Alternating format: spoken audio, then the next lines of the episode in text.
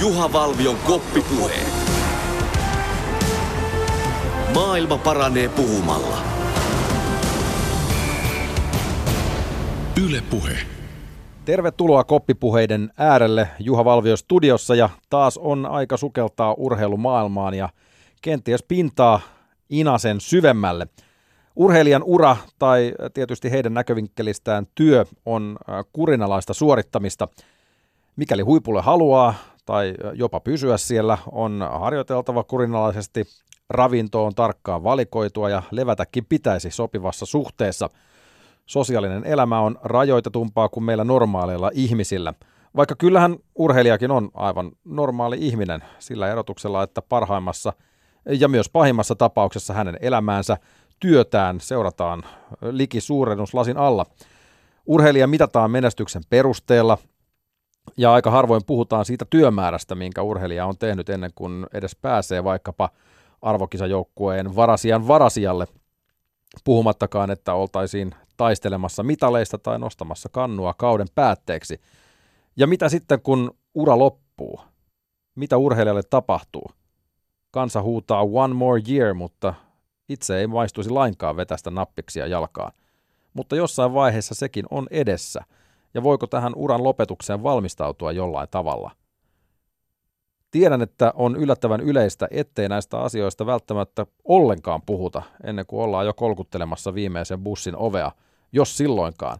Ehkä yleisempää joukkuelajeissa kuin yksilölajeissa, mutta kuitenkin. Lopettamisesta puhuminen koetaan jollain tavalla heikkoutena, ja lopettaminen aidosti pelottaa urheilijaa. Näin sanoi muun muassa nyrkkeilijä Juho Härmän Häjy Haapoja – jonka viimeinen matsi oli 21. päivä lokakuuta 2017 ja tuolloin hän hävisi Kauhavalla Ebun EU-mestaruusottelussa romanialaiselle Aleksandru Jurille. Ja näin sitten ammattilaisuran saldo 38 ottelua, 28 voittoa, 8 tappiota, kaksi ratkaisematonta. Nyrkkeilyelämä loppui ja samalla menivät rutiinit uusiksi. Ja voi hyvin kuvitella, ja e, semmoinen ei käy ihan käden käänteessä, laittaa kaikki uusiksi kun Juhon kanssa juteltiin, niin kysyin häneltä, että kuinka paljon ajatusta hän laittoi tuolle lopettamiselle silloin, kun ura oli loppupuolella, mutta vielä kuitenkin kesken. Yle Puhe. No kyllä mä sitä tietysti pohdiskelin siinä, varsinkin siinä uran, uran loppupuolella. Niin kuin se, kyllä se alkaisi niin kuin tuntua, että kyllä, ettei tässä enää niin kuin montaa, montaa matsia ole. Että ne kuitenkin pitkiä reissuja aina pois kotoa ja valmistautua otteluihin ja muuta, niin kyllä sitä, kyllä sitä lopettamispäätöstä, niin kuin kyllähän sitä teki siinä jonkun aikaa, että ei se mikään yhden yön, yhden yön yli tehty päätös ollut, että kyllä sitä, niin kuin, kyllä sitä siinä jonkun aikaa hautoi. En osaa nyt sanoa, että kuinka pitkään, mutta ei se nyt ihan tuosta vaan tullut. Oliko sulla minkäännäköistä, sanotaanko turvaverkkoa tai tai ihmistä ihmisiä, kenen kanssa sä pystyit sun, sun ajatuksia jakamaan? No oli silloin nykyinen, nykyinen ex-vaimo, mutta niin kuin vaimo vaimon kanssa, silloin sen vaimon kanssa puhuttiin. Puhuttiin paljon, tietysti vaimolle tuli paljon niin kuin puhuttua tuosta asiasta ja, ja sitten mun, mun paras, paras kaveri tuota, niin ihan lapsuudesta asti kulkenut noissa nyrkkeilyjutuskin mukana tuo Sippolan Antti, niin Antin kanssa sitten paljon kanssa tuli vaihdeltua niin kuin tuntemuksia ja, ja sitten tietysti se mun valmentaja Siitsei Hussein sieltä Englannista, niin sitten Siitsen kanssa myös siitä juttelin. Ehkä eniten Siitsen kanssa sitten ennen sitä viimeistä ottelua niin kuin taisin sanoa Siitselle jo silloin, kun siihen reenattiin, että kävi tässä ottelussa kuinka tahansa, niin mä ripusta hanskat naulaa. Mm. Auttoiko se, sua yhtään, että, että pääsi jo, okei, okay, sulla oli pari-kolme ihmistä siinä ikään kuin kuuntelemassa ja, ja heittelemässä ajatuksia ja näin, mutta, mutta olisit se kaivannut vielä tavallaan jotain muuta valmistavaa niin kuin juttua tai, tai, tai asiaa siihen, joka olisi ehkä helpottanut no. sit sitä, sitä hetkeä? No en mä, en mä osaa kyllä oikein, en mä osaa sanoa, että olisi, olisi tarvinnut, mutta kyllä mä sillä lailla niin kuin, niin kuin heti oikeastaan, kun mä niin kuin sitä rupesin niin kuin miettimään sitä lopettamista sillä niin kuin vakavissaan, niin sitten kyllä mä heti niin kuin sen päätöksen tein, että, että kun, sitten kun mä sen päätöksen teen ja kun se nyrkkeily lopetetaan, niin sitten heti alkaa niin kuin se terapia. Että sen, mä niin kuin, sen terapian niin kuin mä halusin niin kuin aloittaa heti, että mä tiesin, että se on kuitenkin kaksi kertaa päivässä, niin kuin viisi kertaa viikossa reenit ja kerta viikkoon lauantaisin oli sitten semmoinen palauttava, palauttava lenkki ja saunat ja niin poispäin, niin se oli sitä rytmiä, se oli sitä urheilijan elämää niin kuin 24-7. Sunnuntaikin se oli lepopäivä, niin, mutta se oli niin kuin, tavallaan se, se kuulu siihen, se lepo kuulu siihen urheiluun ja sitten tietysti koitti niin kuin perheen kanssa viettää aikaa ja niin poispäin, mutta, mutta että sen mä päätin niin mm. sen terapian, että se, se pitää aloittaa. Että niitä on niin paljon surullisia esimerkkejä, kun jos on jäänyt vähän niin kuin oman onnensa nojaan jäänyt kautta jätetty kautta jättäytynyt. Että kyllähän se jokaisesta itsestä lähtee. Jokainen on oman onnensa seppä ja sillä asenteella mä oon koittanut elää. Että koitaa hoitaa itse niin kuin itsensä. Hoitaa itse itsensä niin kuin pitää kunnossa ja niin pään kuin fyysisesti, niin silloin kaikki on hyvin. Se on jännä, miten toi terapia mielletään ehkä edelleenkin tänä päivänä vielä sellaisena, että, että siihen käännytään vasta sitten, kun joku on rikki?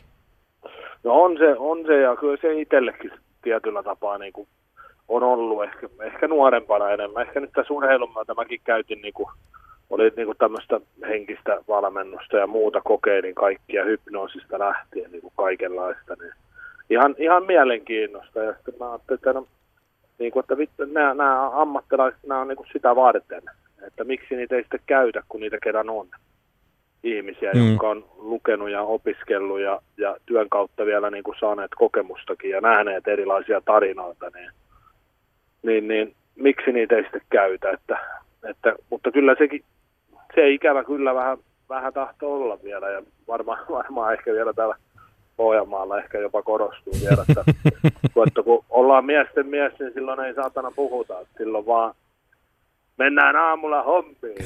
Kyllä, kyllä. Eikä puhuta, purra hammasta vaan ja sanotaan kerran, että perkele ja sitten mennään.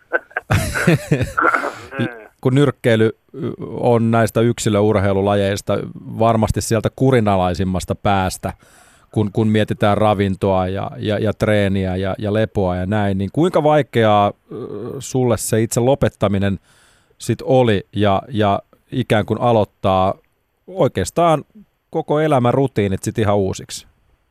No kyllä mä käyn sitä prosessia vieläkin, että, että mitä se oli, oliko se 2017 lokakuussa 21. päivä oli mun viimeinen ottelu ja kyllä mä käyn prosessoin sitä edelleen, että kyllä mä joka toinen päivä mä ajattelen, että mä otan vielä yhden matsin ja joka toinen päivä mä ajattelen, että, että mun on ihan hyvä olla, että en mä tarvi mitään muuta. Ja mulla nyt alkaa uudet haasteet muutenkin tässä nyt elämässä sillä lailla, että tietysti tämä, kun tämä tämä ero, eroprosessi on tässä käynnissä ja näin, niin sen puolesta niin kuin on uuden opettelua ja nyrkkeily on loppunut, niin on uuden opettelua niin kuin sen puolelta ja sitten mä menen tuota, niin vaihdan, vaihdan sitten tuota työ tai rupean tekemään semmoista myyntihommaakin tässä nyt, että on niinku uudet tuulet mm. puhaltaa, mutta se ei ole välttämättä niinku negatiivinen asia ollenkaan. Niin tuliko sulle koskaan semmoista oloa sen lopettamisen jälkeen, että hitto, että mä oon tässä aikamies ja, ja mä en tiedä, mitä mä osaan? Puhutaan niin kuin tällaisesta normaalista arjen elämästä, että kun ei ole varsinaisesti niin kuin ammattia tai muuta, että ei välttämättä tiedä, mihin sitten niin kuin niin kuin no, siviilissä rahkeet riittää? No täytyy sanoa, että, että ei mulla siitä niin kuin ollut. Kyllä se oli pelkästään sen yrkkeys, että kun se jäi pois, niin se, se oli niin kuin kova paikka ja sitä vieläkin sitä prosessia, mutta, mutta niin kuin kyllä kaikki tuollaiset arkiasiat, niin kuin, mä olen aina sanonutkin, että, että ei mulla mitään niin kuin että mä oon elänyt sitä arkea siinä, että mä oon ollut tosi paljon esimerkiksi läsnä niin kuin lasten elämässä sillä lailla, että sen takia tämä erokin on ollut tosi kova paikka nyt, kun mä oon ollut niin paljon siinä, kun mä olin nyrkkeeli, niin mä olin kotona. Mä olin kotona, että, että sitten mä kävin aamulenkin, ajoitin niin, että mä kävin ennen kuin muksut lähti kouluun, mä kävin lenkillä, mä tulin lenkiltä, kävin suihkut, keitin aamupuurot ja herätin muksut ja vein ne kouluun. Sitten olin vienyt ne kouluun, mä otin pienet päikkerit ja menin aamupäivällä reenaamaan sitten uudestaan. Ja kun mä olin ne reenit tehnyt, niin mä hain lapset koulusta. Ja sitten meillä oli ilta-aikaa touhuta ja harrastaa lasten kanssa ja niin poispäin. Että, että, ja siinä, siinä kaikkia, siinä välillä, mitä nyt normaalia askareita tehdään, mä tein ruokaa ja pesin pyykkiä ja ihan kaikkia niin kuin arkiaskareita. Kyllä mä niin kuin, sillä lailla niin kuin, mä tiedän, että mä osaan sitä arkea pyörittää. Että, että siinä ei, ei niin kuin siitä, siitä, siitä ole kiinni, että ei ole tarvinnut niin kuin sitä jännittää, että ei vitsi, että mä osaan mitään, että mä osaan muuta kuin nyrkkeillä. Ja sitten mä oon ammatti, kuitenkin on ollut, on ammatin silloin joskus hommannut no, tuolta metallia, metallialalta ja on niitä hommia tehnyt, että, että mä oon ollut aina niin kuin luottavainen siihen, että tekevälle töitä löytyy ja täällä on paljon metallipajoja ja metallialan hommia, että varmasti niin kuin löytyy, löytyy sellaista työtä, että saa niin kuin sen leivän pöytään. Just mutta, mutta, se, että, se, mutta se, että mitä sitten rupeaa niin kuin ison tekemään, niin sitä mä en oikein tiedä vielä.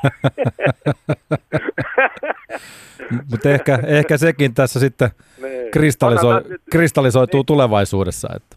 Niin, onhan tässä kaikenlaista roustat, on roustattu ja on tuota niin, on näytelty kesäteatterissa ja nyt, nyt mulla on ensimmäinen juontokeikka tuolla Kortesjärven sivuluisurokista tuota viikonloppuna. Ja, että on kyllä kaikille uudelle, uusille hirjeille avoin, ettei muuta kuin ottakaa yhteyttä, jos on jotain, jotain hyvää työnsarkaa tarjolla. Häjy tulee paikalle, mikäli tarvitaan. Kyllä, kyllä. Osa voi myös tanssia ja laulaa. valitussa ympäristössä. Tota, totta kai niin kun meillä jokaisella on, on ne omat haasteet ja, ja suomalainen urheiluhistoriakin tietää surullisempiakin kohtaloita, kun on kenties pulloonkin tartuttu ja, tai ei välttämättä aina ihan omastakaan, omastakaan lopullisesta valinnasta ja näin, mutta mi, mitä Juha Haapoja, mit, mitä sä luulet, miten tällaista niin kuin, lopettamisprosessia voitaisiin Suomessa kehittää, ettei urheilija välttämättä sitten äh, jäisi tyhjän päälle tai, tai jotenkin muuten se, se, niin kuin se siirtyminen siihen niin sanottuun normaalielämään helpottuisi? No kyllä, niin kuin, kyllä niin kuin tässä nyt kun on, on tuolla terapiassa käynyt ja näin, niin kyllä mun mielestä tuosta terapiastakin jo pitäisi ihan niin kuin, niin kuin autoiskin on se vuosi, vuositarkastus, eli katsastus, niin mun mielestä jokainen voisi vaikka kerran vuodessa käydä, se voisi vaikka ihan lakiin laittaa, että jokainen voisi käydä juttelemassa jollekin ammattilaiselle, vaikka, vaikka nyt ei sitten silloin kerran vuodessa niin kuin vähän purkamassa niitä omia lukkoja, että, että joku, joku varmasti, niin kuin se, se on mun mielestä, kyllä mä ainakin suosittelen omalta kohdalta, no, jollekin toimii se, että on kaksi viikkoa yksin mökillä kalas. Ja tulee sieltä niin kuin voimaa uhkuen niin kuin takaisin kotia ja eikä mistään enää puhuta sen kummemmin, mutta me ollaan kaikki niin kuin erilaisia, mutta kyllä, kyllä mä ainakin tuota nyt niin kuin omalta omasta kokemuksesta kyllä voin suositella ihan, ihan kelle vaan niin kuin tuota terapiaa, ihan siis, ihan siis oot se sitten hitsari tai toimitusjohtaja tai ammattiurheilija, niin, niin kyllä se aina hyvää tekee, kun saa jollekin käydä puhumassa ammattilaisena noista omia, omia murheita vähän avaamassa ja keskustelemassa. Siinä edellä entinen nyrkkeilijä Juho Haapoja kertoi uran jälkeisistä tunnelmistaan ja kuten Härmän Häjykin tuohon loppuun totesi, yksi asia toimii yhdelle ja toinen toiselle, kun puhutaan niistä keinoista, mitkä tuota uran loppumista voi helpottaa ja juuri niihin asioihin paneudumme seuraavaksi. Henkinen valmennus ja pääkopan kunnossapito on niitä asioita, mihin aivan liian vähän keskitytään – ja äh, kun urheilumaailmassa henkinen valmennus tähtää pääsääntöisesti suorituskyvyn parantamiseen, niin se mielletään ehkä hieman eri asiana kuin mielenterveys, mutta onko se näin? Ja äh, miten sitten yleisesti tuohon urheiluuran loppumiseen voi valmistautua äh, jopa heidänkin osalta, jotka ovat siellä taustajoukoissa? Mitä asioita urheilija käy läpi, kun loppu hämöttää? Ja, ja miksi näihin pääkopan sisäisiin asioihin suhtaudutaan niin – pelon sekaisin tunteen. Että aina kun kallon kutistaja saapuu tai kutsutaan paikalle, niin se automaattisesti tarkoittaa sitä, että jotain olisi jo rikki ja se vaatii korjausta. Näistä asioista seuraavaksi. Yle Puhe. Psykologi Satu Lähteenkorva, tervetuloa Yle Puheelle. Kiitos paljon. Tänään on tarkoitus tosiaan puhua muun muassa niistä asioista, mitä huippuurheilija tai urheilija ylipäänsä käy, käy läpi, kun ura on vähän niin kuin ehtoon puolella ja, ja ennen, ennen kaikkea sieltä niin kuin henkisen, henkisen puolen näkövinkkelistä. Missä tänä päivänä mennään urheilun suhteen, kun puhutaan henkisestä valmennuksesta? No kyllä suunta on ollut hyvä jo pitkään ja varmaan riittää vielä tekemistäkin, että, että edelleen niin kuin, tämä on se alue, mistä niin kuin karsitaan, että jos katsoo budjetteja, niin se ehkä kertoo aina paljon. Psyykkistä valmennusta ei ole useinkaan budjetoitu ja jos ajatellaan vaikka sitten kehohuoltoa, fysioterapiaa tai muuta lihashuoltoa, niin se kyllä löytyy aina sieltä budjeteista niin se on tavallaan ehkä semmoinen niin helppo keino tarkastella, missä mennään. Mutta kyllä se enenevässä väärin ja tietenkin mitä korkeammalle mennään niin kuin huippuurheilussa olympiaurheilijat ja, ja tota, maajoukkuevalmennuksessakin on jo mukana näitä juttuja. Mutta sitten jos mennään kehä kolmosen ulkopuolelle ja, ja tota, sitten ettei olla ehkä niin korkealla tasolla, niin kyllä niin kuin sieltä rahat puuttuu ja sen myötä usein toiminta. Ja sielläkin nimenomaan kaivattaa sitä psyykkistä valmennusta siinä, kyllä, missä sit... mä, niin kuin huipullakin.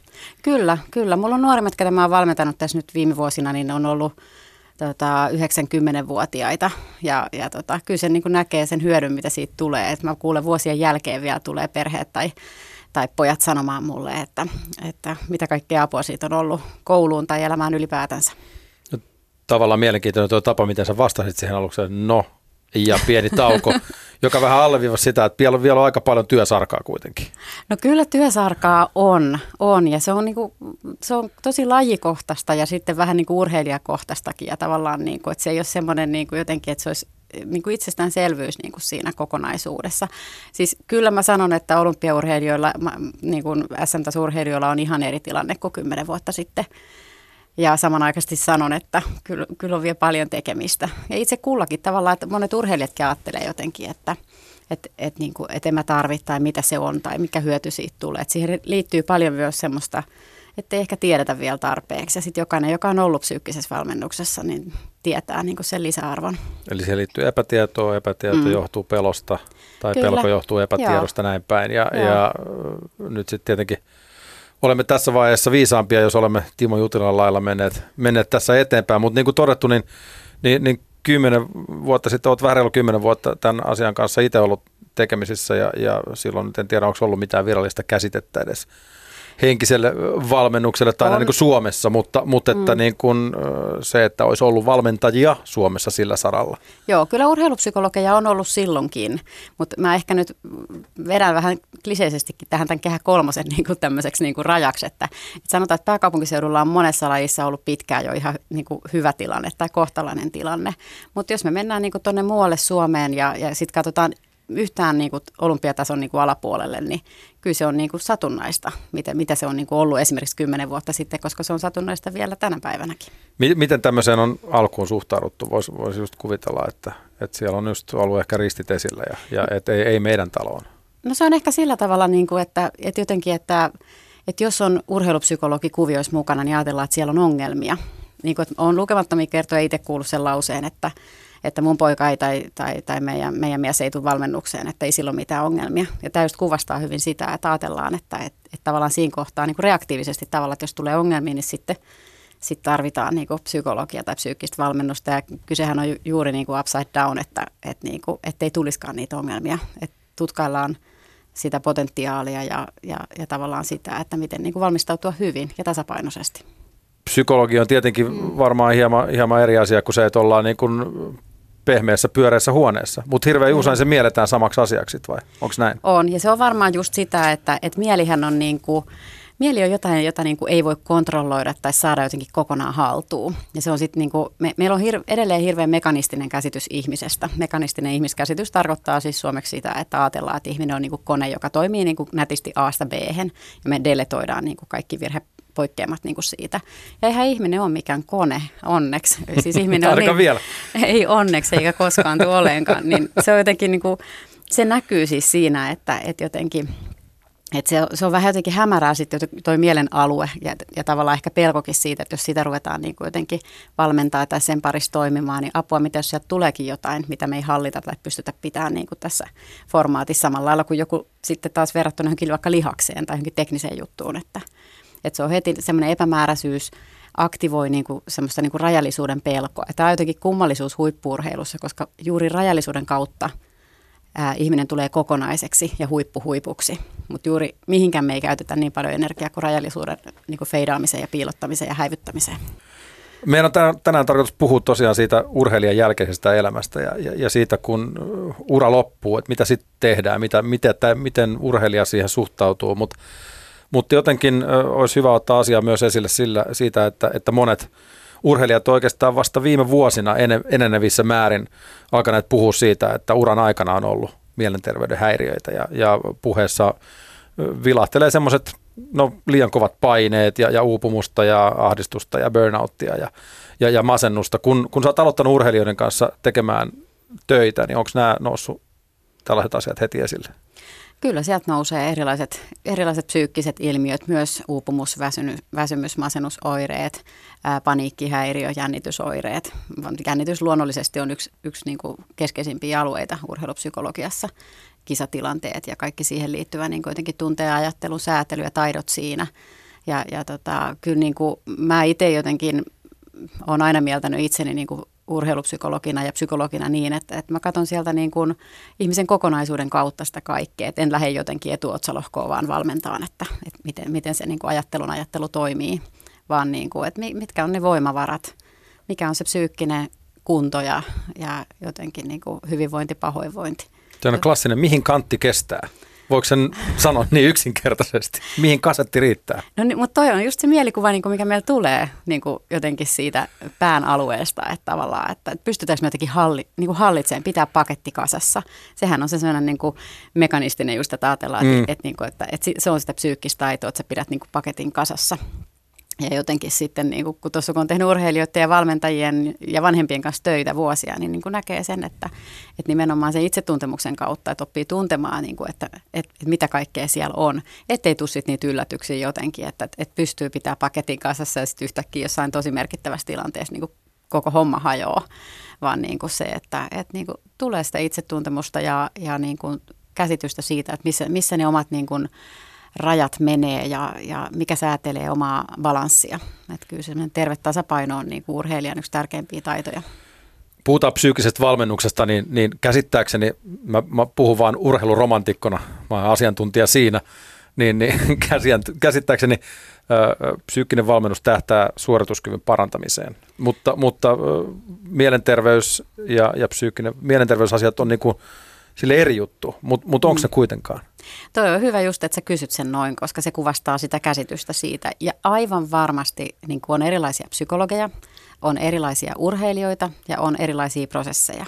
Ja, ja niin kuin on, on ihan varmasti niitä tilanteita. Itsekin kun käyn pitämässä vaikka jonkun valmennuksen, että käyn niin valmentamassa jotain tiettyä aluetta niin kuin, ää, jollekin tietylle joukkueelle vaikka, niin totta kai siinä on, se on psyykkistä valmennusta. Siinä haetaan sitä juurikin sitä optimaalista niin kuin, parhautta sen porukan keskuudessa ja katsotaan, että mikä sitä niin kuin vahvistaa ja säätelee. Mutta sitten taas pidemmissä prosesseissa usein sitten, kun on, mulla on jonkun seuran kanssa tai yksilöiden kanssa, niin totta kai siinä on se kokonaishyvin, varsinkin yksilövalmennettavat, niin siinä on aina, siinä opitaan tunteen niin hyvin ja, ja niin kuin, siinä on se kokonaisuus, opitaan tietämään, että miten, niin kuin, miten eri elämän, elämän asiat vaikuttaa siihen. Koska on se selvä asia, että jos sulla, sulla päättyy parisuhde tai, tai tota, aloitat opinnot siinä urheilun ohessa, tietenkin ne vaikuttaa voimavaroihin, keskittymiskykyyn, omaan parhauteen, huippusuoritukseen. Tietenkin. Joku läheisen menetys. Mitä tosiaan niin kuin arkisia asioita meille kaikille tapahtuu? Kaikkea, mitä elämässä tapahtuu, niin ne vaikuttaa. Ja sen takia niin kuin musta on psykologina luonnollista ottaa kaikki puheeksi niin kuin aina siinä kokonaisuudessa, mikä on se valmennuksen kokonaisuus kun ensimmäistä kertaa menee vaikka Grand Slam-turnaukseen tai, tai siihen ensimmäiseen liigaotteluunsa tai ensimmäistä kertaa edustusjoukkueen kanssa samaan paikkaan tai mihin vaan. Ethän sä pysty niin kuin valmistautumaan siihen, kun sä et tiedä, mitä sieltä on tulossa. Su, sä, sä, niin kuin, sä opit sen, niin kuin, sä saat sen niin kuin rauhallisuuden mm. siitä kokemuksesta, kun sä Okei, mä menen ehkä tämän turvallisuuden kautta mm, tässä, mutta... Joo. Mä sen vastaisin, että kyllä ja ei. On tiettyjä asioita varmasti, joihin me ei pystytä valmistautumaan. Että sieltä tulee niinku asioita, jo, jo, joihin ei ole voinut varautua millään lailla tai tapahtuu vaan just siinä tilanteessa. Ja sitten on paljon sellaisia asioita, että kaikillahan meillä on kokemusta jostain, mitä me tehdään ensimmäisen kerran tai, tai mitä me ollaan jännitetty. Että, että monta kertaa just niin kuin nuorempien urheilijoiden kanssa sitten haetaan niitä tilanteita muualta elämästä, että mikä on ollut se tilanne, mikä on jännittänyt. Tai, ja sitten voidaan tutkailla sitä, että, että kun sanotaan, että paineet johtuu aina odotuksista tai pettymykset johtuu aina odotuksista, niin me voidaan tutkailla odotuksia. Että minkälaisia odotuksia, minkälaisia paineita tavallaan tai pettymyksen potentiaaleja sä rakennat tänne. Että on siinä paljon asioita, joita voidaan tehdä etukäteen. Ja, ennaltaehkäisevästi tai ennakoivasti. Joo, joo. Ja ylipäätään semmoinen itsetuntemus, että no miten sä ajattelet jännittämisestä? M- mitä sä ajattelet niin kuin, niin kuin, tavallaan, että voidaan purkaa jotain yksittäistä tämmöistä kisatilannetta, mihin voidaan aavistella, että minkälaisia tunteita sinne voi. Tai mitä jos jotenkin keskittymiskyky niin kuin lakoo ihan täysin, niin tavallaan, että me voidaan treenailla. Kyse on ihan järjettömän paljon psyykkisistä taidoista, eli taidoista, joita voi harjoitella etukäteen, joita voi käyttää aikana ja joita voi tuunata jälkikäteen. Eli jos on normaalissa tällaisessa tavallisessa työyhteisössä, niin yhtä laillahan sielläkin on jännittäjiä ja Kyllä. ylisuorittajia ja, ja kun kokeneena urheilupsykologina ja mm. psykologina, niin, niin olet urheilijoiden kanssa tehnyt töitä, niin samanlaisia persoonia löytyy sieltäkin. Kyllä, kyllä, ihan samalla lailla. Urheilija on ihminen ja urheilijakin on rajallinen. Yle puheen vieraana urheilupsykologi ja psykologi Satu Lähteenkorva. Kansainvälisten tutkimusten mukaan yli joka, yli joka kolmas huippuurheilija, mun mielestä on hirveän yleinen lukema, mutta kuitenkin kärsii urallaan erilaisista henkisen terveyden ongelmista. Minkä takia tämmöisen mielenterveyden niin kuin, tai siitä ongelmista kertominen koetaan niin kuin riskinä? Se on varmaan ylipäätänsä siis, mä sanoisin näin, että, että rajallisuudesta tai heikkoudesta puhuminen tarkoittaa siis rajallisuuden myöntämistä. Ja rajallisuuden myöntäminen koetaan heikkoutena ja huonommuutena, joka siis on aktivoi meidän voimakkaimman peruspsykologisen tarpeen, eli kuulumisen tarpeen, vastakkaisen tunteen, eli ulkopuolisuuden tunteen. Eli lyhyesti sanottuna se aktivoi sitä, että et, et mä en ole, niin häpeä aktivoituu, että mä, et mä en ole tykättävä, mä en ole kiinnostava, mä oon huono. Ja totta kai niin kuin silloin, kun me altistetaan itseämme tilanteisiin, jossa niin kuin meidän, meidän rajat voi tulla näkyviin, niin onhan se hirveän kuormittavaa. Häpeä on niin kuin yksi kivuliain tunne, koska se on niin kuin ulkopuolisuutta niin kuin suhteessa muihin. Ja kukapa meitä ei halus, meistä ei mm. haluaisi kuulua mm. johonkin. Niin, no se on, kuulumisen tarve on ihmisen voimakkain psykologinen tarve. Ja se on ihan yhtä lailla urheilijoilla niin kuin mukana, että, että haluaa. Ja, ja niin kuin ne urheilijat, joita mä oon saanut valmentaa, niin heillä on esimerkiksi ihan hirveän niin kuin, jotenkin syvällä ja sydämessä niin kuin se halu edustaa Suomea ja jotenkin, että saada niin kuin olla Suomesta ylpeä ja, ja niin kuin, se on tosi kaunista, niin kuin, kun kuuntelee urheilijaa, että, että mitä, mitä hän kantaa vastuulla ja sydämellään. Mutta kyllä samanaikaisesti se lataa aika niin kuin, hitsin isot paineet siihen tilanteeseen, että et niin kuin, et, et sit jos niin kuin, ei meikkä sillä kun on niin kuin suunniteltu, niin sit se tuntuu niin kuin kahta kauheammin pahalta. Taitaluistelee tai aitajuoksija tulee omassa erässään neljänneksi tai viidenneksi ja sen jälkeen urheilumedia lyttää – lyttää Joo. suorituksen alimpaan mm. helvettiin näin karikoidussa mm. sanottuna, niin se on varmaan aika kova paikka. Joo, ja sitten se on kauhean yksinkertaistavaa jotenkin, että, että kun suoritetaan, tai katsotaan vaan jotenkin niin kuin sitä suoritusta, ja sitten se minuus ja sen ihmisen niin kuin jotenkin tykättävyys ja arvo tulee niin kuin vaan sen jonkun tietyn suorituksen kautta, niin, mm. Niin onhan se aika niin kuin raakaa. Ja en mä, jos me keskimäärin muutenkin ihmiset oireillaan psyykkisesti elämämme aikana tilastollisesti tota luokkaa, niin en mä ihmettele yhtään, että urheilijat niin poikkeisi siitä, että, että saatiin, että oot koko ajan altistat ittees niin kuin arvioinnille, arvostelulle – ja medialle. Ja sitten vie tuolla tasolla, missä niin kuin, niin kuin siis jokaisella teolla on merkitystä sun tekemiseen. Toisaalta voi myös miettiä sitä kautta, että urheilija varmaan tänä päivänä varsinkin mm. kyllä tiedostaa, mihin kelkkaan sitten lähtee. Että, että nyt kun on kaiken näköiset sosiaaliset mediat ja, ja muut, missä tarvii mennä kun yleiseen vessaan, niin siellä otetaan jo kaverikuvia, niin, niin, niin se on varmaan, se on niin kuin omiaan lisäämään sitä kuormitusta. Joo, kyllä niin kuin moni, moni varmasti hahmottaa paremmin ja vanhemmat on myös tietoisempia, että kun ajatellaan, että aika moni huippurheilija aloittaa kohtuu nuorena, niin vanhemmatkin niin kuin, ja valmentajat tässä niin kuin tietoisempia. Mutta sitten jos me ajatellaan, niin kuin, että, että moni urheilija on, on jo huipulla 15-20-vuotiaana, ihmisen aivot on jopa 25-vuotiaana vasta valmiit, ja 15-20-vuotiaana nuori aktiivisimmin pohtii kolme kehityspsykologista kysymystä, eli kuka minä olen, mikä tämä maailma on ja kuka minä olen tässä maailmassa – niin sitten kun siihen komboon vielä niin lisää sen, että sä oot huipulla kaikkien arvioitavana, kun sä oot vielä niin kuin oikeasti etsimässä myös ihmisenä ja persoonana ittees, niin se on aika paljon vaadittu. Niin jos ajatellaan sitä urheilijaelämää, kun, kun sitä huippua tavoitellaan tai vaikka siellä ollaan, niin, niin, niin kun ainoa vaihtoehto on niin kuin paras, mm. on ihan ok, ei riitä, mm. mikä – tavallisessa työyhteisössä on ihan ok. Niin. niin kuin se 80 prosenttia suoritus on välillä ihan okei, okay, siinä, mm. siinä ei ole mitään. Et, et sun on aina, niin kuin sun aivon setup on siinä, että sun on annettava parhaas ja, ja näin poispäin. Jotenkin, niin aika harva pahtaa 110 prosenttia koko ajan. Mm, joo, ja sitten samanaikaisesti tämä on kyllä se, mikä monia urheilijoita juurikin tyydyttää, kun mä sanoin äsken aikaisemmin peruspsykologista tarpeesta, että kuuluminen on tärkeä, niin sitten siellä kakkosena tulee osaaminen, kyvykkyys. Ihmistä tyydyttää aivan järjettömästi kyvykkyys, että osaa jotain. Mm. Ja kyllä niin kuin urheilijoilla on aika vahvana tämä, tämä niin kuin jotenkin kyvykkyyden niin kuin maksimointi ja, ja myös se, kuinka paljon se tyydyttää. Että eihän kukaan nyt urheilisi tekisi just tota kaikkea, joka vaatii noin paljon ja tulee noin arvioinnin kohteeksi, ellei se niin kuin ihan, ihan tosi syvästi antaisi jotain. Ja siellä on se kääntöpuoli juuri, että se antaa niin älyttömästi. Mutta sitten se myös ottaa joo, sieltä joo, toiselta puolelta. Joo. Että. joo, ja tämä on varmaan se, minkä takia niin kun mä oon aina urheilijoiden kanssa ää, tarkastellut tervettä tasapainoa, että et, et, mi, niin kuin, mi, arvi, mä kannatan säännöllisesti sitä, että et kuinka tasapainossa urheilija on. Kyllähän mekin, jos me onnistutaan missä tahansa tehtävässä, niin tuleehan siitä hyvä fiilis. Tulee. Sitten jos mietitään myös sitä sosiaalista elämää, mm sitä urheilijan sosiaalista elämää, varsinkin esimerkiksi yksilöurheilijoilla, niin, mm. niin aika, aika ohutta on. Ei, ei mä, oh. mä, mä halua puhua uhraamisesta, koska urheilijat tietää, mihin ne lähtee. Ne ei välttämättä uhraa mitään, koska ne elää ja hengittää sitä, missä ne haluaa mm. olla parhaita. Mut, mutta semmoinen sosiaalinen turvaverkko on myös aika minimissä, mikä on omiaan on. myös vähän sekoittelemaan tätä päätä. On. Peilit on aika yksinke, siis yksipuoleiset, että on aika vähissä yleensä ne ihmiset, jotka, joiden kanssa niin kuin pääsee keskustelemaan.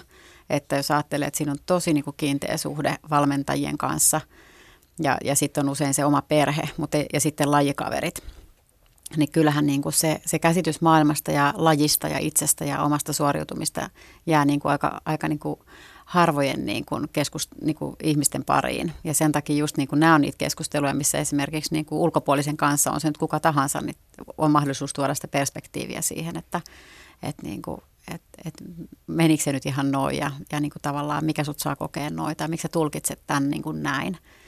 Että, mutta että onhan se selvä asia, kun panostaa mihin tahansa asiaan elämässä, niin, niin tota, sitten se on jostain pois. Kaikkea ei voi saada. Satu mainitsit tuossa, että, että kun me nähdään vain ne tulokset, mutta urheilija, joka tekee, on se ura sitten 5 vuotta tai 25 vuotta, niin, niin siihen on alettu valmistautumaan jo – varsin, varsin varhain aika usein, että mm. et, et siellä on joillekin työnnetään luistimet kolmenvuotiaan vaikka jalkaa ja, ja näin poispäin. Sieltä niin kuin pienestä mm. lapsesta asti jossain vaiheessa lahjakkuus ilmenee ja, ja sitten ymmärretään, että on ehkä paukut, paukut päästä maailman kärkeen, missä mm. ikinä lajissa onkaan. Niin se on aika pitkä tie. Se on pitkä tie. Se on tos, tosi pitkä tie, et, kyllä. Et jotenkin semmoinen yksittäisen – yhtäkkiä sellaisen yksittäisen suorituksen perusteella arvioiminen tuntuu hirveän brutaalilta. Niin se tuntuukin ja jotenkin se, että kun itsellä on jonkunlainen käsitys joistain lajeista, että niin kuin, miten niin kuin järjettömän niin kuin kokonaisvaltainen ja sitoutunut työmäärä päivä, viikko, vuositasolla niin kuin täytyy tapahtua, että sä oot niin huippu kuin sä oot. Ja sitten on, sit on eletty semmoista tosi vaikkapa olympiaurheilija, joka elää missä kahden vuoden, neljän vuoden sykleissä. Mm ja, mm. ja elää sitä vaikka 15 vuotta, niin, niin kyllä siinä aika pienessä kuplassa mennään. Kyllä siinä mennään. Si- siitä on väistämättä pakko niin kuin rajata paljon asioita pois, että voi niin kuin panostaa siihen.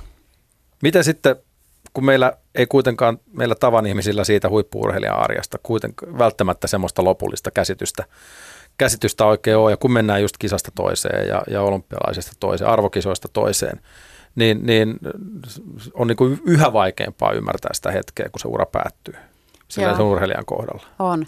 On, ja tota, mulle välillä ihmiset sanoo, niin kun mä oon, tästä, mä oon tätä aihetta nostanut niin viime vuosina esille, niin sanoo, että no se on ihan sama kuin, niin kuin vaikka työpaikan vaihto, että sun loppuu joku duuni ja sitten sä vaihdat toiseen. Mä sanon, että on ja ei, ja, ja niin kuin paljon siinä on semmoista, mitä niin kuin kukaan muu ei käsitä. Eihän mikään ammatti ole niin kehollinen esimerkiksi, tai siis psykofyysis sosiaalisesti niin, niin kuin muut, että jos sä vaihdat ammattiin tai jät eläkkeelle, mikä voisi nyt olla vähän lähempänä ehkä urheilijauran niin kuin lopetusta tuollain psykologisesti. Että siinä niin kuin tapahtuu niin, kuin niin paljon muutoksia ja sitten se, ehkä se osaaminen jotenkin hämmentyy kaikista eniten, että, että kun me katsotaan jotain urheilijaa, että joo, että se osaa, me saatetaan katsoa vaikka jotain taitoluistelijaa, että mietitään jotain hyppyä, mitä se tekee. Niin kuin, ja sitten me ajatellaan, että no niin, että, että nyt eihän se ton jälkeen pääse mihinkään ammattiin, kun se osaa vaan hyppiä, että se on se sen osaaminen. Ja sitten me ei niin kuin nähdä ja välttämättä urheilija itsekään ei heti näe sitä, että mitä se hänen osaamisensa on. Ja, ja jos siinä jää yksin, niin kuin moni jää, niin, niin kyllä se on kriisin paikka ja hämmennyksen paikka, että, niin kuin, että mitä mä osaan ja mitä annettavaa mulla on maailmalle. Ja sitten varsinkin kun usein on ollut intohimoinen antaja. Minkälaisiin asioihin sä oot törmännyt, kun huippuurheilijan identiteetti kuitenkin rakentuu aika pitkälti sille huippusuoritukselle?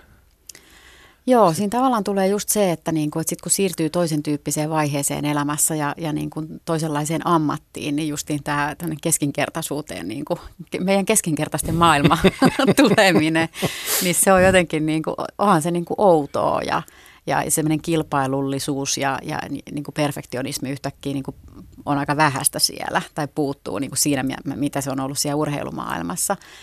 Mutta samalla lailla sitten siihen sitten kytkeytyy niin kuin, vähän niin kuin ristiriitaisesti sekin, että se oma osaaminen on vähän sillä, että osaako mä mitään tai mitä mä osaan ja mitä annettavaa mulla on nyt, kun mä oonkin, mä oonkin tä, et, niin kuin, et yhtäkkiä se keho ei olekaan se välttämättä. Kyllähän moni siis pääsee ja, ja toivottavasti useampi pääsisikin vielä halutessaan niin kuin oman lajinsa parissa olen valmennus- ja muissa tehtävissä, mutta niin kuin, monilla on niin kuin ihan uudenlainen te- tilanne siinä, eikä välttämättä edes halua sinne oman lajin pariin, niin niin se oman, oman niin kuin osaamisen, just se kun mä sanoin aiemmin, että kyvykkyys tyydyttää, osaaminen tuntuu hyvältä, niin just se, että mistä sä sen löydät sitten siinä kohtaa, niin se on niin kuin iso kysymys. Jos 40 ei tiedä mitä osaa, mm.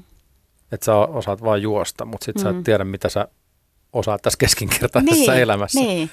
Mutta mut, silloin kun harjoitusympäristö on, on, on sun tukiverkko ja, ja sun perhe ja, ja, ja se ikään kuin vaikka ihan suoraan mm. sanottuna vaikka kotse, mikä tuntuu mm. kodilta ja yhtäkkiä matto vedetään alta. Kuinka, kuinka yleistä se yksinäisyyden tunne on sitten sen jälkeen? No mun kokemuksen mukaan se on, siinä tulee kyllä semmoinen vaihe, että on ulkopuolisuuden ja yksinäisyyden tunteita. Kun se ihan, siis faktuaalisesti urheilijahan menettää siinä. Sä menetät niin sen arjen, jota, jota sä oot elänyt, tietyllä tavalla sen lajin, oman aseman siinä lajissa – sä menetät valmennussuhteen, sä menetät tosi paljon ja menetyksestä seuraa aina surua. Niin jotenkin siinä on niin kuin väistämättä semmoinen niin kuin käytävä läpikin tietynlainen surutyö, siis mikä on ihan tarpeellinen ja hyväksi ja oikeastaan välttämätön. Ja, ja tota, ehkä just se, että, että kun moni urheilija ajattelee niin kuin sit niissä kokemuksissaan, että, että mä oon ainut urheilija, joka, niin kuin, kelle tämä tekee näin kipeätä. Ja, ja niin kuin se on ehkä se, just miksi mäkin olen tästä puhunut, että kun vitsi kun saadaan urheilijoita porukalla niin kuin jäsentää, niin sitten kaikki toteaa, että Aa, mä, joo, mulla oli ihan sama toi vaihe. Ja niin kuin, sit kuitenkin yksilökäynneillä kaikki toistaa sitä samaa. Yle puheen vieraana urheilupsykologi Satu Lähteenkorva. Helsingin Sanomien haastattelussa sanoit tuossa heinäkuussa, että, että lopettavia urheilijoita voitaisiin auttaa, mutta koko aiheesta vaietaan. Mitä tarkoitat sillä? No se on vähän semmoinen, että jotenkin se näkyy, se näkyy ajan ja rahan käytössä, että joo, että, että, että tai oikeastaan, että sitä ei edes niin kuin mietitä, koska niin kuin, miksi käyttää johonkin, ai, miksi, miksi valmentajat tai joku lajissa käyttäisi siihen aikaa, kun tavallaan sitten ei enää ole mitään hyötyä meille. Tämä on ehkä niin kuin se ajatus siellä. Tai sitten siihen liittyy varmaan myös osaamattomuutta, mikä on niin kuin se, se tota, semmoinen jotenkin, että ei puhuta, kun ei oikein tiedetä, miten tämä kuuluisi hoitaa. Ja sitten mun kokemuksella monilla urheilijoilla on loppuvaiheessa vähän ristiriitainen suhde vaikka lajiin tai valmentajiin. Ja siksi ehkä niin kuin tietoisestikin pidetään vähän niin kuin etäisyyttä. Mutta ihmisen mieli on luon, yksi niin kuin ihmisen mielen luonne on sellainen, että, että se on tavoitteellinen ja sitten se, että se hyötyy su, niin kuin vahvasta sulkemisesta – Ja urheilijat mun mielestä ei niin kuin pääse oikein missään tekemään sitä sulkemista. Eli sen tosi niin kuin kokonaisvaltaisen intensiivisen pitkän prosessin sulkemista.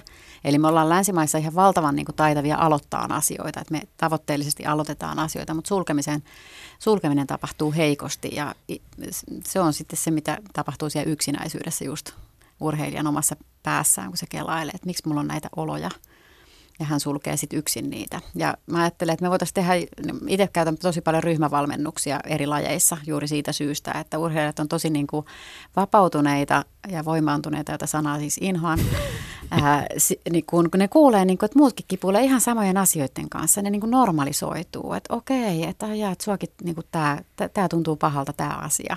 Niin sitten se jotenkin niin kuin menee oikeanlaiseen perspektiiviin. Eli niin kuin vertaistuella mun mielestä – mutta eikö tuossa sitten ennen joku se ura, ura loppuu, niin, niin olisiko siinä, jos jonkunnäköinen niin kuin exit-keskustelu pitää hoitaa, että et kohta tämä tässä tulee ja, ja kello tikittää ja, ja näin, niin, niin, niin siinä on myös niin kuin valmentajan vastuu ja, ja sen urheilijan tukiverkonkin niin kuin vastuu tavallaan sen suhteen. Joo, ja kyllähän niin kuin monissa seuroissa lajeissa on, on näitä vuosittaisia kehityskeskusteluja ja, ja jonkunlainen tämmöinen niin kuin lopetuskeskustelu. Mutta itse asiassa mä koen, että aika monessa, monesti siinä kohtaa, kun urheilija niin kuin ilmoittaa, että tekee sen päätöksen, niin ei silloin siinä kohtaa vielä aktivoitunut psyykkisesti. Totta kai hän, hänellä on herännyt, että joo, että nyt alkaa olla se vaihe, että mä lopettelen. Mutta vasta niin kuin tavallaan sen artikuloinnin jälkeen, että hei, että mä lopetan elokuussa, näihin kisoihin mä päätän niin, niin har, ne tunteet ja ajatukset ja hämmennys tulee sitten seuraavan vuoden aikana, niin siellä ei tavallaan ole mitään. Se on se hetki just, missä ollaan tosi yksi ja sitten turvaudutaan erilaisiin keinoihin, mi, kuka mihinkin. Mutta et, et tavallaan siitä aktivoituu varmaan just se pahoinvointikin ja, ja ulkopuolisuus ja yksinäisyys. Että tota, ne se, seurat ja lait, missä on jotain keskusteluja, niin ne on tavallaan siinä kohtaa, kun todetaan, että no niin, nyt on valmi, että todetaanko me nyt yhdessä, että tämä valmennus on päättynyt ja joo ja mennäänkö kahville joo. Ja niin kuin hyvä, että tehdään niin kuin edes tämä, mutta niin kuin tarkoitan, että, että se mihin urheilija kaipaa tukea, niin oikeastaan vasta niin kuin puolen vuoden vuoden päästä. Niin, kun ne rutiinit ei ole oikein hallussa siihen meidän keskinkertaiseen elämään, miten no me oltaisiin alleviivat, että seurut niin. Niin rakentaa oikeastaan kaiken arjen uusiksi, sun ravinnon, sun levon – Kyllä. Niin kuin mitä nyt voi, voi kuvitellakaan. Yhtäkkiä Kyllä. sun ei tarvitse olla kahta kertaa viikossa tuolla juoksuradalla ja, ja sun ei tarvitse... Niin, anteeksi päivässä, niin, niin ja, ja sun ei tarvitse miettiä, että voit saattaa jouluaterian jälkeen pari mm. vihreät kuulaa. Ja Niinpä. Tämmöisiä ihan, Joo, ihan jotka siis... tuntuu meille niin itsestään selviltä, että, että ei osaa ajatella sitä mm. sitä kautta. Kyllä, siis ihan koko arki menee niin kuin monella tavalla uusiksi. Mm. Ja voi miettiä, että kun yhden rutiinin vaihtamiseen mm. ihan tavallisessakin mm elämässä menee aika kauan aikaa, niin, mm. niin mitä sitten, kun ne kaikki vedetään mm. uusiksi. Tietenkin siis ei, ei me nyt haluta tässä mitään piruimaalaa, ei asiat ei, ei ole niin kuin huonosti missään nimessä. Jotenkin, kun me oltaisiin juteltu, niin, niin ei, ei, ei, nyt koko ajan vaan puhuta siitä, että, että kaikki menee niin kuin Kankkulan kaivoon. Et, et, esimerkiksi huippuurheilijalla Suomen olympiakomitealla on tämmöinen valtakunnallinen urheiluakatemia ja valmennuskeskusverkoston – huippuurheilukoordinaattorit, jotka sitten niin kuin rakentelee tämmöisiä niin kuin näitä lopetuksia käsittääkseni Joo. jossain määrin. Ja, ja sen aikana, uran aikana ja päätyttyä, mutta to, tosiaan niin kuin kaikki eivät ole olympiaurheilijoita eikä huippuurheilijoita. Kaikilla ei ole tähän mahdollisuutta. Joo, kaikille tähän mahdollisuutta ja, ja niin kuin just sen takia mä ehkä puhunkin siitä, että, että sekä niin kuin, niin kuin valmentajien ja vanhempien ja urheilijoiden tietoisuuteen tulee, että se on ihan normaalia, että on hämmentynyt tämmöisen niin kuin matkan jälkeen. Että jotenkin, että et se niin kuin ei kauhuskenaarioita tietenkään, vaan niin kuin normalisoida tämmöistä ilmiöä, mikä niin kuin tulee ihan, ihan niin kuin normaalina psykologisena ää, ilmiönä menetyksen lopettamisen jälkeen. Kuinka moni uh, urheilija sun, sun kokemuksen mukaan on edes ajatellut ura-aikana sitä, että se ura loppuu tai jollain tavalla lähtenyt valmistautumaan siihen? Kyllä urheilijat kelailee sitä ja, ja tavallaan niin kuin, tulee erilaisia tilanteita, justiin kisatilanteita tai valmennustilanteita, niin kuin tavallaan monenlaiset tilanteet peilaa sitä, että, että onko tämä tämän arvosta. Ja, ja mitä nuorempana, niin kun sit läheltä joku lopettaa, niin se on aina semmoinen, mikä aktivoi. Tai mä oon huomannut, että se aktivoi sitten aina itselläkin sen kysymyksen, että aha, toi lopettaa tai toi lopetti. Ja niin kuin sit se peilaa sitä omaa tilannetta. Että kyllähän sitä niin kuin miettii, miettii ja moni kelailee just eri lajeissa, että mikä on niin kuin, mikä on joku maksimi-ikä ja voi kauheasti, kun sä oot sen ylittänyt, niin sitten niin kuin mieli on ihan sillä että en mä voi enää pärjätä täällä. Tai... Mutta sitten on niitä oikkuja, jotka Niin, jaksaa kuitenkin. Niitä kyllä. yksi, kaksi siellä, siellä täällä aina, mutta mut musta on myös niin kun relevantti kysyä, että kuinka vaikeaa lopettaminen on. Niin, mä en pysty tuohon, kun en itse huippuurheilija ollut ikinä, niin pysty sanoa tota, mutta et, et kyllähän niin kuin luopuminen on vaikeaa ja varsinkin jostain noin niin kuin kokonaisvaltaisesta. Että en mä tiedä, onko montaakaan niin kuin tekemisen niin kuin asiaa, mikä on niin kuin noin, noin niin kuin kokonaisvaltaista niin kuin urheilijalla, koska siinä on keho, keho niin, kuin niin vahvasti myös niin kuin mukana. Ja kun me ollaan kokonaisuus, että kaikki vaikuttaa kaikkeen, niin, niin tota, kyllä, niin kuin, kyllä se on meille vaikeaa. Varsinkin esimerkiksi sellainen tilanne, jos, jos vaikka odotuksia on ulkopuolelta ja, ja sitten oma kipinä on sammunut, ehkä urheilu ei välttämättä maistu enää, mutta sitten vasemmalta ja oikealta tulee, että one, one more year. Mm, Niin, niinpä. Niin. Sitä semmoista ristiriitaisuutta ja mun mielestä toi on aika tavallista itse asiassa, että sitä niin kuin, sit jotenkin viimeisinä vuosina se aktivoituu tai voimistuu niin kuin sen kelailu, että, että, niin kuin, että, että mitä, mikä mun niin kuin nyt, mikä mun paikka tässä on, mi- mitä tämä antaa, mitä tämä ottaa ja niin kuin missä on hyvä kohta niin kuin jatkaa tai lopettaa, että kyllä ihminen mieli on myöskin erittäin ennakoiva.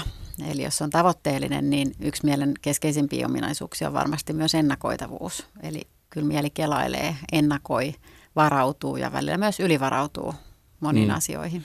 Onko sinulla kokemusta siitä, kun, kun loukkaantuminen on, on pistänyt uran pakettiin ennen aikoja, minkälaisia, onko se, onko se niin kuin verrattavissa niin kuin millä, millään lailla siihen, kun sä ikään kuin lopetat luonnollisella tavalla? Joo, kyllähän hallinnan tunne on ihmiselle, ihminen on autonominen.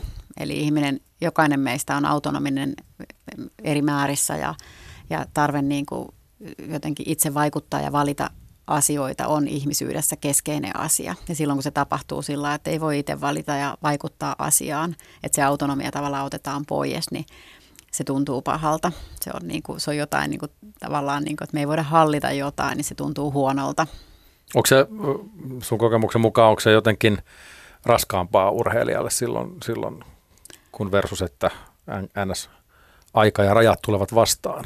Kyllä mun mielestä on, koska siinä joutuu niin kuin, siinä käy ihan hirveän ristikkäisiä, että siellä on se toivo, joka on ihan mieletön voima. Ja sitten toisaalta, niin kuin, että sulla on niin kuin se toivottomuus sen takia, että jalka on vaikka koko ajan paketissa kerta toisensa jälkeen tai operoidaan, niin se on kauhean ristiriitainen. Ristiriitainen. Mun kokemus niin kuin ihan siis tällainen kliinikkona niin on se, että, että se on raskaampaa silloin. Puhutaan urheilun psyykkisistä ja, ja muistakin mielen koukeroista yhdessä psykologi Satu Lähteenkorvan kanssa. Puhuit siitä, että, että urheilijatkin on, on rajallisia ja, ja he on niin kuin ihmisiä siinä, missä mekin. Urheilijoita ihaillaan, ne on, ne on superihmisiä meille, kun me katsotaan tuolla, että et, he on nopeita ja he on taitavia ja ne pystyy suorituksiin, mitkä on meille vaan mahdollisia villeissä unelmissa ja, ja niissä pilvilinnoissa heille, tosiaan heille on rajattomia ja, Niin, ja, ja rajoja, ja, ja rajoja rikotaan tai ennätyksiä rikotaan koko ajan ja, Joo. ja, ja näin poispäin, mutta, mutta onko se kuitenkaan sitten niin? Niin, no tämä on varmaan just tässä on tämä, tämä, niinku, tämä viehättävyys, urheilun viehättävyys, kun ihminen, jokainen meistä niinku, oma, omassa itsessämme tiedetään niinku, omat niinku, kaikki rajat ja rajallisuutemme. Ja, ja tota, sitten jotenkin urheilija on juuri mielikuvana niin kuin se, että hän on niin kuin rajaton ja hän pystyy ylittämään rajoja. Se on kauhean viehättävää. Kyllähän me jokainen pystytään, ylitetään rajojamme ja, ja niin kuin itseämme, mutta urheilijat jotenkin tekee ne niin, niin konkreettisella tavalla, että, että se on niin kuin helppo niin kuin jotenkin mitata tai, tai saada kiinni, että mistä siinä on niin kuin kyse. Ja se viehättää, kun ihminen on tavallaan vähän niin kuin rajaton. Ja sitten kuitenkin jokainen meistä on rajallinen, myös urheilija. Onko tota niin, kun, kun sä oot keskustellut ja valmentanut urheilijoita ja, ja keskustellut heidän kanssaan, niin heidän eri urien vaiheiden kanssa, on, onko havaittavissa mitään sukupuolieroja? Mä en halua lokeroida mitään, mutta, mutta pohtiiko esimerkiksi vaikkapa naiset enemmän asioita kuin miehet tai, tai No kahden, siis yksilövalmennuksessa nousee enemmän ihmissuhteet ja niissä tapahtuvat asiat niin kuin esille, että, että sen tyyppistä niin kuin näkee siellä. Että tota, et, et varmaan, tai siis mun kokemus on, että naiset pohtii eri asioita ja sitten kuitenkin paljon myös samoja asioita, mutta että ehkä ne semmoiset niin semmoiset niin ihmissuhteisiin liittyvät asiat ja niiden vaikutus niin kuin sit keskittymiskykyyn tai, tai tota, olotiloihin, niin tulee, tulee niin kuin ehkä nopeammin keskusteluun. Mutta tota, kyllä mulla on niin kuin kundienkin kanssa kyllä niin, kuin niin, niin syviä keskusteluja, että välillä niin kuin se on se psykologi, joka siinä itkee. Mitkä asiat vaikuttaa sun, sun kokemuksen mukaan urheilijalla siihen, tai näissä tapauksissa siihen, että toiset sitten sopeutuu paremmin kuin toiset. Et, et niin toiset on niin kuin oma itsensä kanssa ihan fine ja se on niin kuin that's it, mutta sitten taas osa murenee niin kuin ihan täysin uran jälkeen. Uran jälkeen. Äh, hmm. Mä, mun mielestä tuohon ei ole yhtä, yhtä jotain vastausta, mikä siihen niin kuin vaikuttaa. Että kyllä mä ajattelen, että se on se kokonaisuus jotenkin, että minkälaisesta, minkälainen se kokonaisuus, kokonaistilanne on siinä kohtaa, kun on se lopettamisen. Että jos siellä on niin kuin esimerkiksi on ihmissuhteita, jotka niin kuin on ollut pitkään siinä tai on uusi, ylipäätään ihmissuhteita jotenkin, että on jotain, mihin vaikka nojata niin kuin, tai, tai jotain kiinnostavaa niin kuin edessä, tiedossa tavallaan, että tietää jotenkin, että mihin suunnata. Tai että tavallaan, että, niin kuin, että vähän niin kuin, että, että mikä kaikki siinä on, niin kuin, minkälaisia suunnan näyttäjiä siinä on ja minkälaista tukea siinä on ympärillä, niin se varmaan vaikuttaa tosi paljon siihen. Ja sitten se, että onko niin kuin uran aikana oppinut puhumaan. Mulla on tietenkin, mun kokemus nyt tulee tietenkin paljon niistä urheilijoista, jotka on käynyt urheilupsykologilla ja niin kuin puhunut niin jos he on saanut kymmenen vuotta puhua siinä uran aikana, niin onhan se aika luontevaa jatkaa sitten jonkun kanssa niin kuin ylipäätänsä sitten samalla lailla niin kuin sitä keskustelua mm. tai vaikka munkin kanssa, niin kuin, että et, et se, että et niin kuin ne prosessit on niitä, että sitten osaa, osaa puhua myös siitä, kun tuntuu oudolta tai hämmentävältä tai pahalta tai on masennusoireita tai uupumusoireita tai mitä kelläkin sitten on niin kuin siinä kohtaa.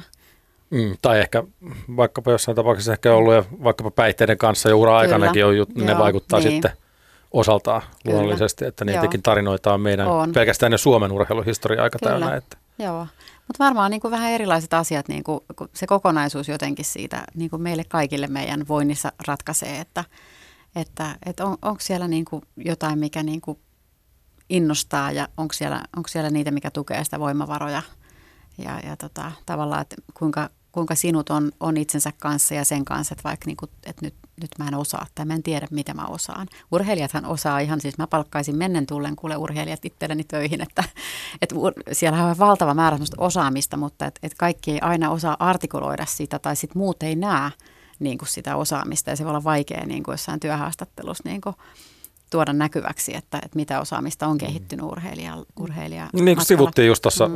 aiemmin, että jos ei 40 mm. ole otetaan vaikka semmoinen ikkuna tähän, niin, niin ole mitään selvää reittiä työelämää mm. arkeen tai, tai mihin nyt haluaisikaan mm. lähteä jotain polkua. Mm. Tai että puhumattakaan, että pitäisi uudelleen kouluttautua uuteen mm. ammattiin. Mm. Niinpä. Aika vaikealta tuntuu. Niinpä, niinpä. Iso kynnys on aika suuri. Että. Joo, joo, ja sitten semmoinen, mistä niin kuin vähän puhutaan, niin talous, että moni urheilijahan on kituuttanut koko uransa, että niin kuin ei, ole, ei, ei meillä kauheasti niin semmoisia niin varakkaita urheilijoita tässä maassa, että moni on niin kuin mennyt tosi niin kuin minimillä ja kuitenkin elää ihan sitä samaa tavallista niin kuin tietyllä tavalla niin kuin arkea tai arjen odotuksia kuin kuka tahansa meistä. Mm. Ja, ja tota, sitten jotenkin sekin vaikuttaa siihen, niin kuin, siihen uran lopettamisen vaiheeseen, että, että niin kuin niin kuin se kokonaisuus, mikä on taloustilanne, mikä on ihmissuhteiden, mikä on tulevaisuuden näkymät, että tarvitaanko mua. Niin onhan ne totta kai ne lopettamisen syyt aina yksilökohtaisia, mm. että et jokainen ikään kuin lopettaa niistä mm. syistä, mitkä on just sillä kohdalla mm. todellisia. Tietenkin niin kuin aika harvoin se kuitenkaan on mikään yhtäkkinen päätös. Et, et. Ei, kyllä mä, mun kokemuksella ihmiset kelailee sitä ja, ja puntaroi. Ja niin kuin se, mitä itse on päässyt keskustelemaan ihmisten kanssa, niin ne on useiden vuosien pohdintoja.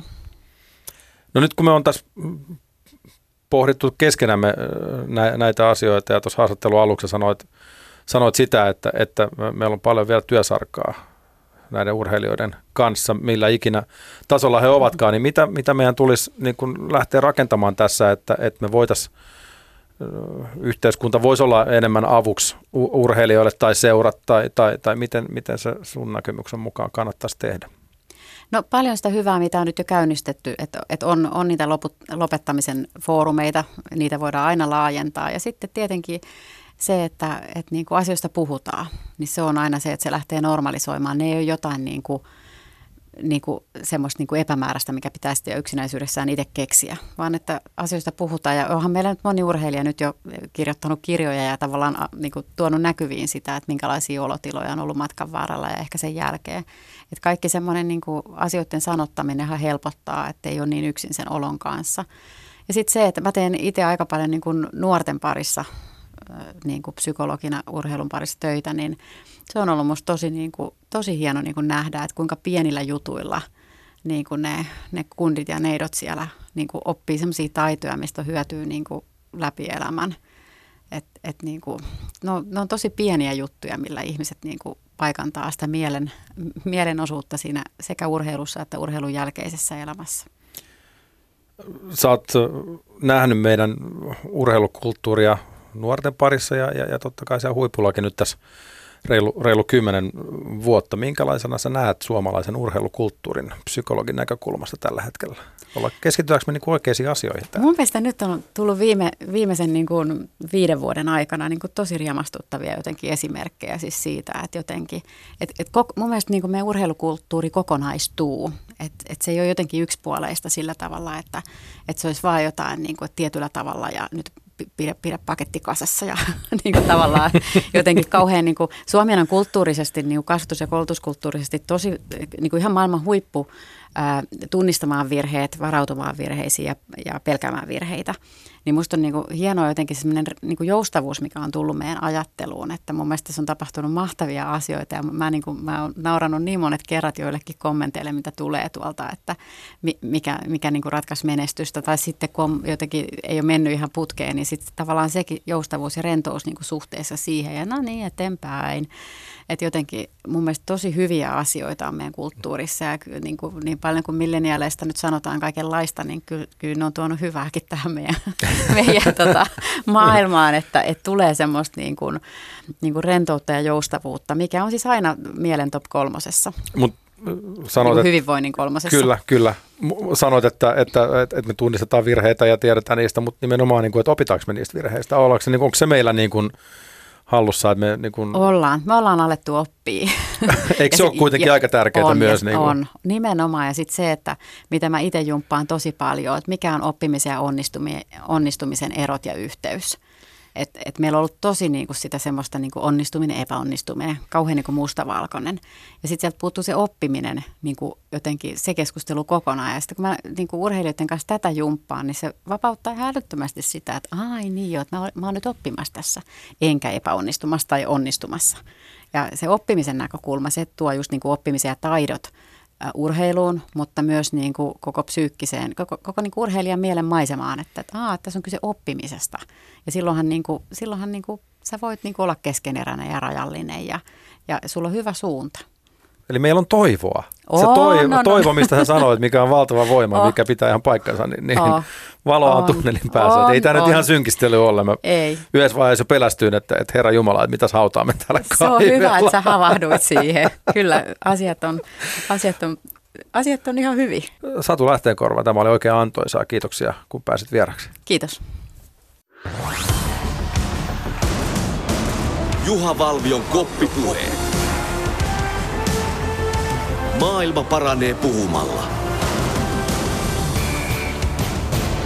Yle Puhe.